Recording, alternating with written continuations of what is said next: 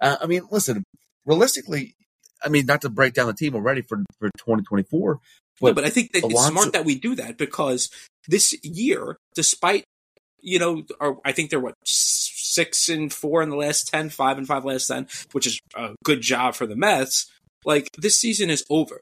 Like I think Owe and I get people have to do it for content purposes. I understand that, right? But it's okay. Like the smart thing to do is really look forward, look ahead. So what's going to happen? Is Diaz going to? Is Edwin Diaz going to come back this year at any point? Just to kind of like test it out a little, just to see how he would pitch. Almost like Aaron Rodgers starting against the Giants. Like, is Edwin Diaz comes back maybe you know midway in September, just to kind of get back in the get back into like a little bit of a you know a feel of coming into a game, this that the other thing, to see if he can still kind of ramp up a little bit. I think that's interesting. Whether they're going to do with Francisco Alvarez, reports are they're going to sit him a lot towards the end of the season. I think that's interesting. Like, I would love to. I would love to great. see.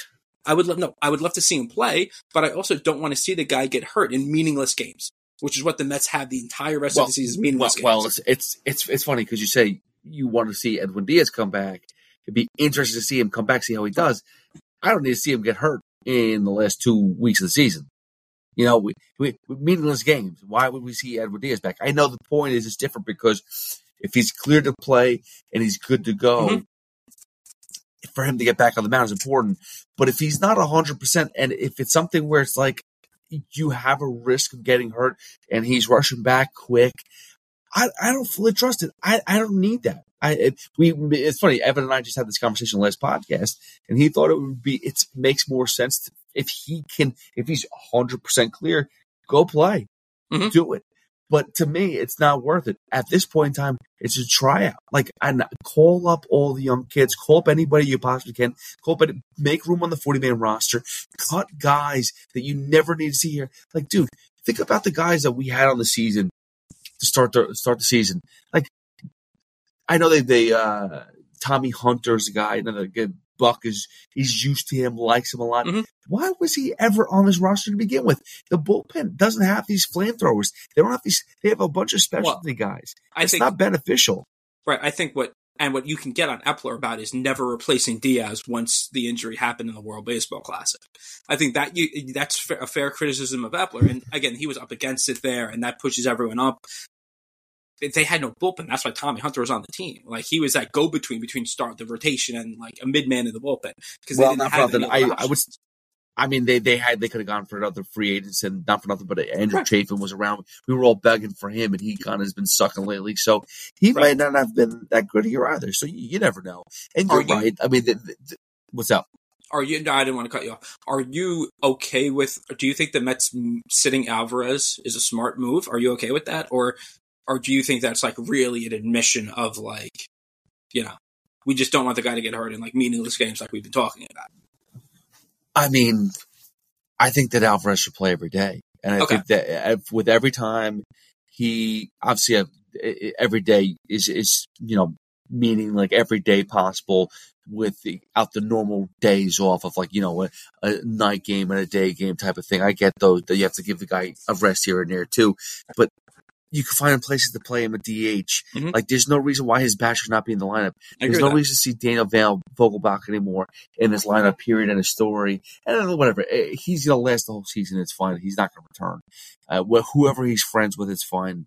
But like, it's got to be done. Like those, you can't. The biggest issue, like Tim Locastro's on the team right now, right? Hit a Uh, home great. run. I'm so happy. Hit a home run, Good- I think, on good- Friday night. Good for him.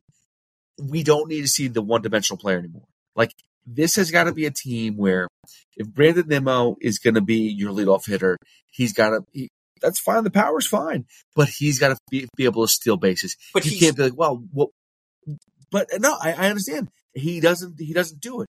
what but happened to Brandon? he should be the guy. Fucking Barry Bonds. He thinks he's Barry Bonds. All he does is hit home runs now. It's crazy. Look, look at his stats. He- He, he, he, he lost his mind. It's like he got his money and he's like, you know what? I'm just going to try to hit every a home run every time he's at bat now. No, I mean, I don't think that's a strategy. I think he's still trying to because again, he was one of those guys that had those like unbelievable at bats where, you know, 10, 15 pitches in an at bat, he'd be, it'd be amazing to lead off the game like that. You know, you're killing the, the starting pitcher. And it's, it's just, you get a good read of what's going on. And yeah, he doesn't have those battles anymore. And yeah, whether it's he's looking for those home runs purposefully, uh, I don't know. But I, it's weird because the approach is completely different between him and McNeil. And maybe it's because of the shift. Maybe the shift has definitely screwed up McNeil. I can tell you that mm-hmm. much right now. Offensively, it's definitely hurt McNeil. Maybe Nimmo's trying to put balls in play differently because he's just he what normally would have been a hit is not mm-hmm. because of the shift. Right. I'm glad we're past the helmet excuse for McNeil. Remember the helmet excuse? How he had a different helmet on, which was affecting his like his line of sight. That, I think that was last year when he started to like kind of tail off a little bit. I'm glad no, I didn't remember that one. I'm, I'm, I'm glad that, we're past like yeah, he's wearing a different helmet now because of this, that, and the other thing. Please. That he, sounds like a very bogus nonsense excuse that the Mets would pull up. of, of course it is. Back to back to Alvarez real quick. Alvarez, I think, is the guy that the team like that the team can really build around, and that's easy to say because he's a catcher, this, that, the other thing. But I think like Alvarez in time could be more valuable than Pete Alonso. I, I am so effing high on. I'm higher on Alvarez than on Alonso, like for Met future, because I just think he, I mean he has some. He has that it factor that Alonso doesn't. Whether it's the double eye black he has, whether he just like commands. The guy is like 21 or 22, and he's commanding the pitching staff that are like 20. There's like 15, 20 years older than him, and he just has this command of the staff. You can tell the the team already respects him.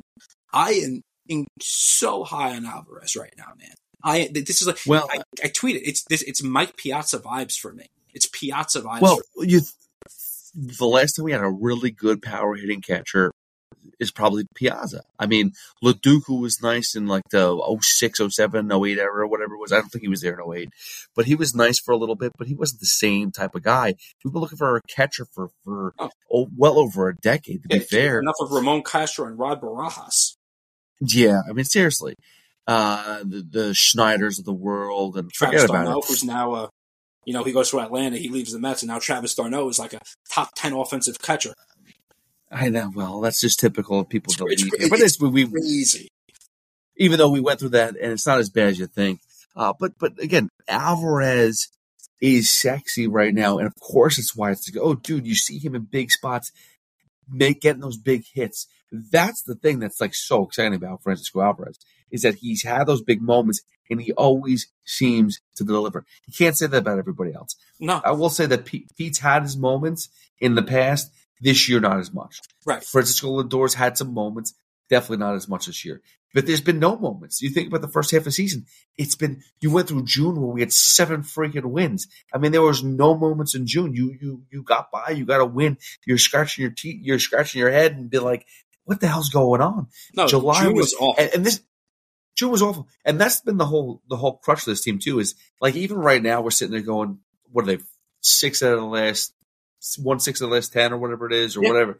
Um, they just can't get over the hump. Like they could have easily swept this. I mean, obviously with Carrasco on the, on the mound today, maybe they couldn't have, but got got blown up. He had that that that gave up four runs and made this game get out of hand. Right. But the, you know the Mets were in it. The Mets could have found a way to sweep the series, and you just be like, oh my goodness, this starts with a real nice winning streak, maybe five in a row going into them in a different place, which is always crappy. Oh. But it's at the point. But the point is, it's like they can never get over the hump, and that's been the mo of the season.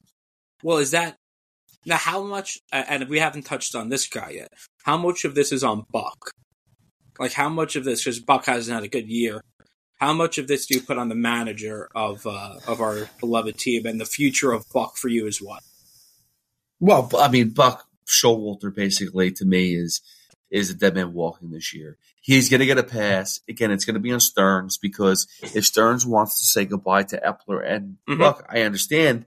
And that, that makes sense because Cohen doesn't want to do it. Cohen doesn't want to be the bad guy.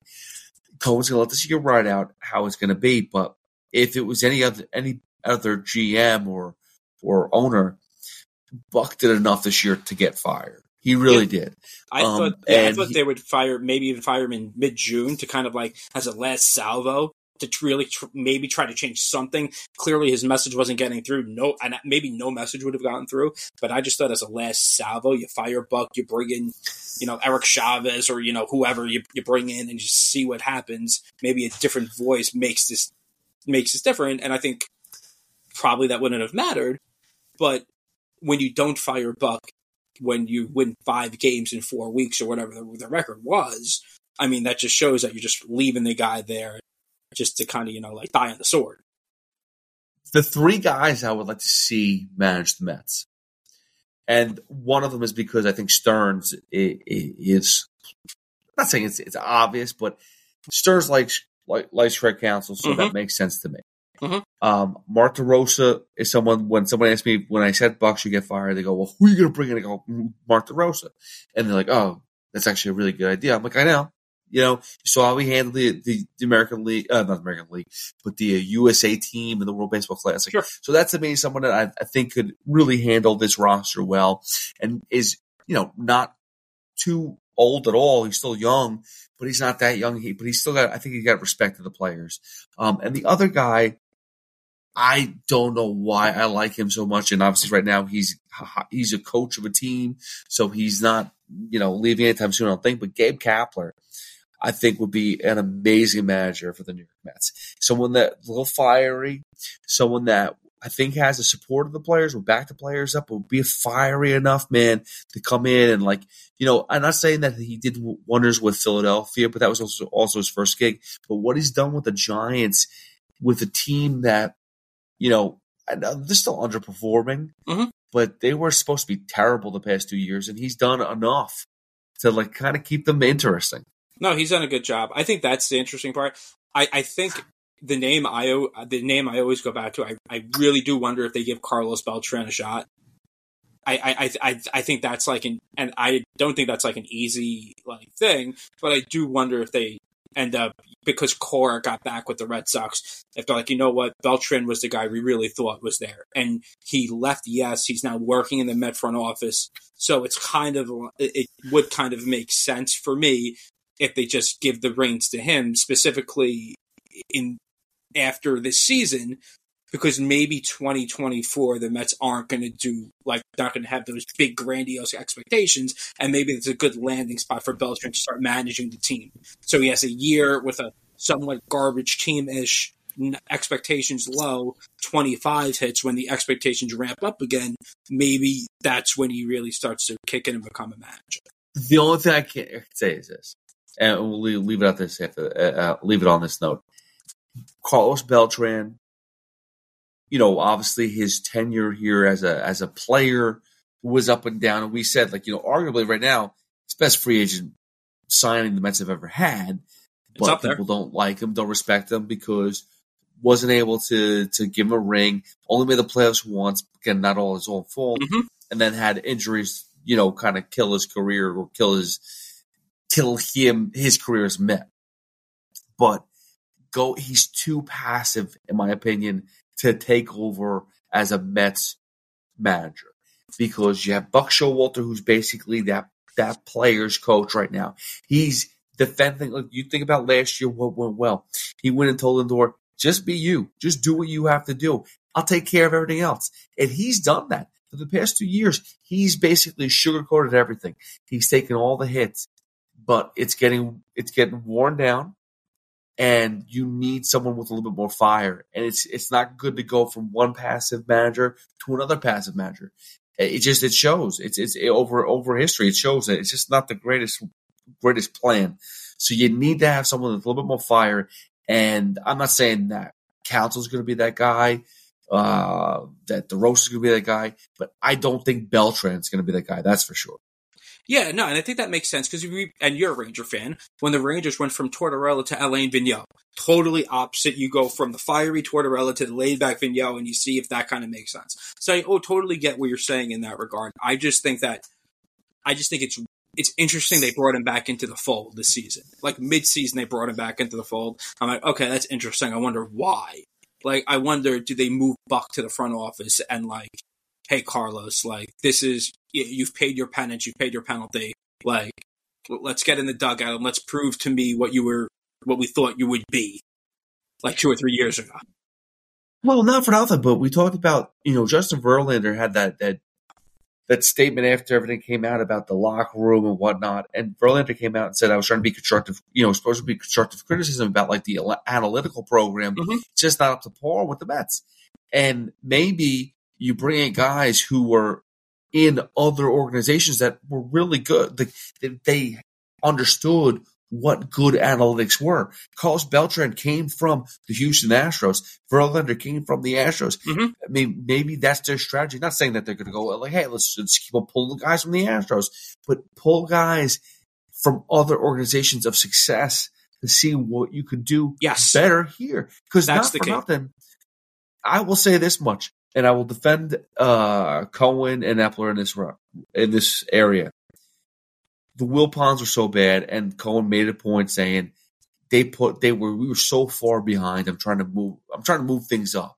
There's only so much he could do. He's putting the money into the minor leagues. He basically bought all those minor leaguers through trades.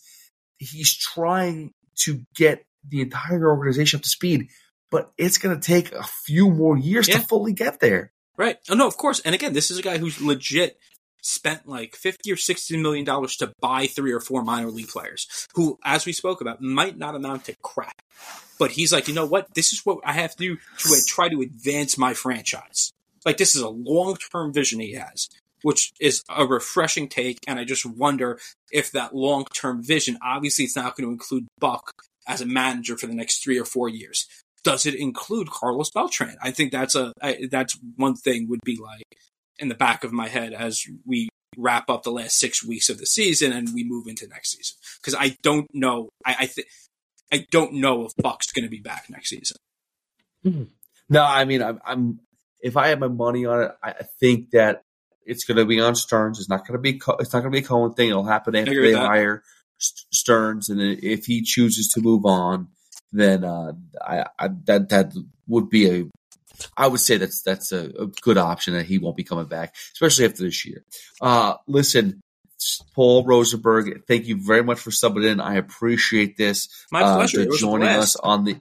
And I know you're so desperate to get on, but you know, it, there's a time and place for everything, my friend. I had to wait until Evan got hand, foot, and mouth disease, but I Yes. made my I made my debut on the recall. there you go. I appreciate. it. Listen, we will return with Evan hopefully as long as he's healthy. Uh, Wednesday when I return from Disney. Wednesday night, I should be home and we should be able to do this. And maybe Rosenberg will join us again. Who knows? How many Uh, pineapple Dole Whips did you get? pineapple Dole Whips. What are those things? The fi- the frozen pineapple yogurt that you get from Disney. It's the frozen pineapple like yogurt, which I actually have at Citi Field. It's the best food item they have at Citi Field. Is the no? Is a No, I just got. yogurt. I just got drunk. I was. I was thinking about alcoholic beverages. I got. Let's see. I tried basically every single old fashioned um, possible. You did the Epcot to. thing? The beers are the thing at the. Epcot. I went to. Well, yeah, I did a bunch of beers. Dude, we were at Epcot today all day today, and I just drank every beer. Uh, first of all, we started with a. Um, what do we start with? A margarita, a double margarita, a Diablo, and then I just went from like after that, I just started drinking a ton of beer, uh, and I just couldn't go Mazel back to liquor at that point in time. But Mazel the other day, the other day we did we went to Space 220, which is a trip. Uh, and Is you like gotta go. on Space 'cause- Mountain? No, it's like it's like basically you travel outer space and you have dinner in outer space. It's basically Star Wars, but not Star Wars. You're just in Okay. outer space.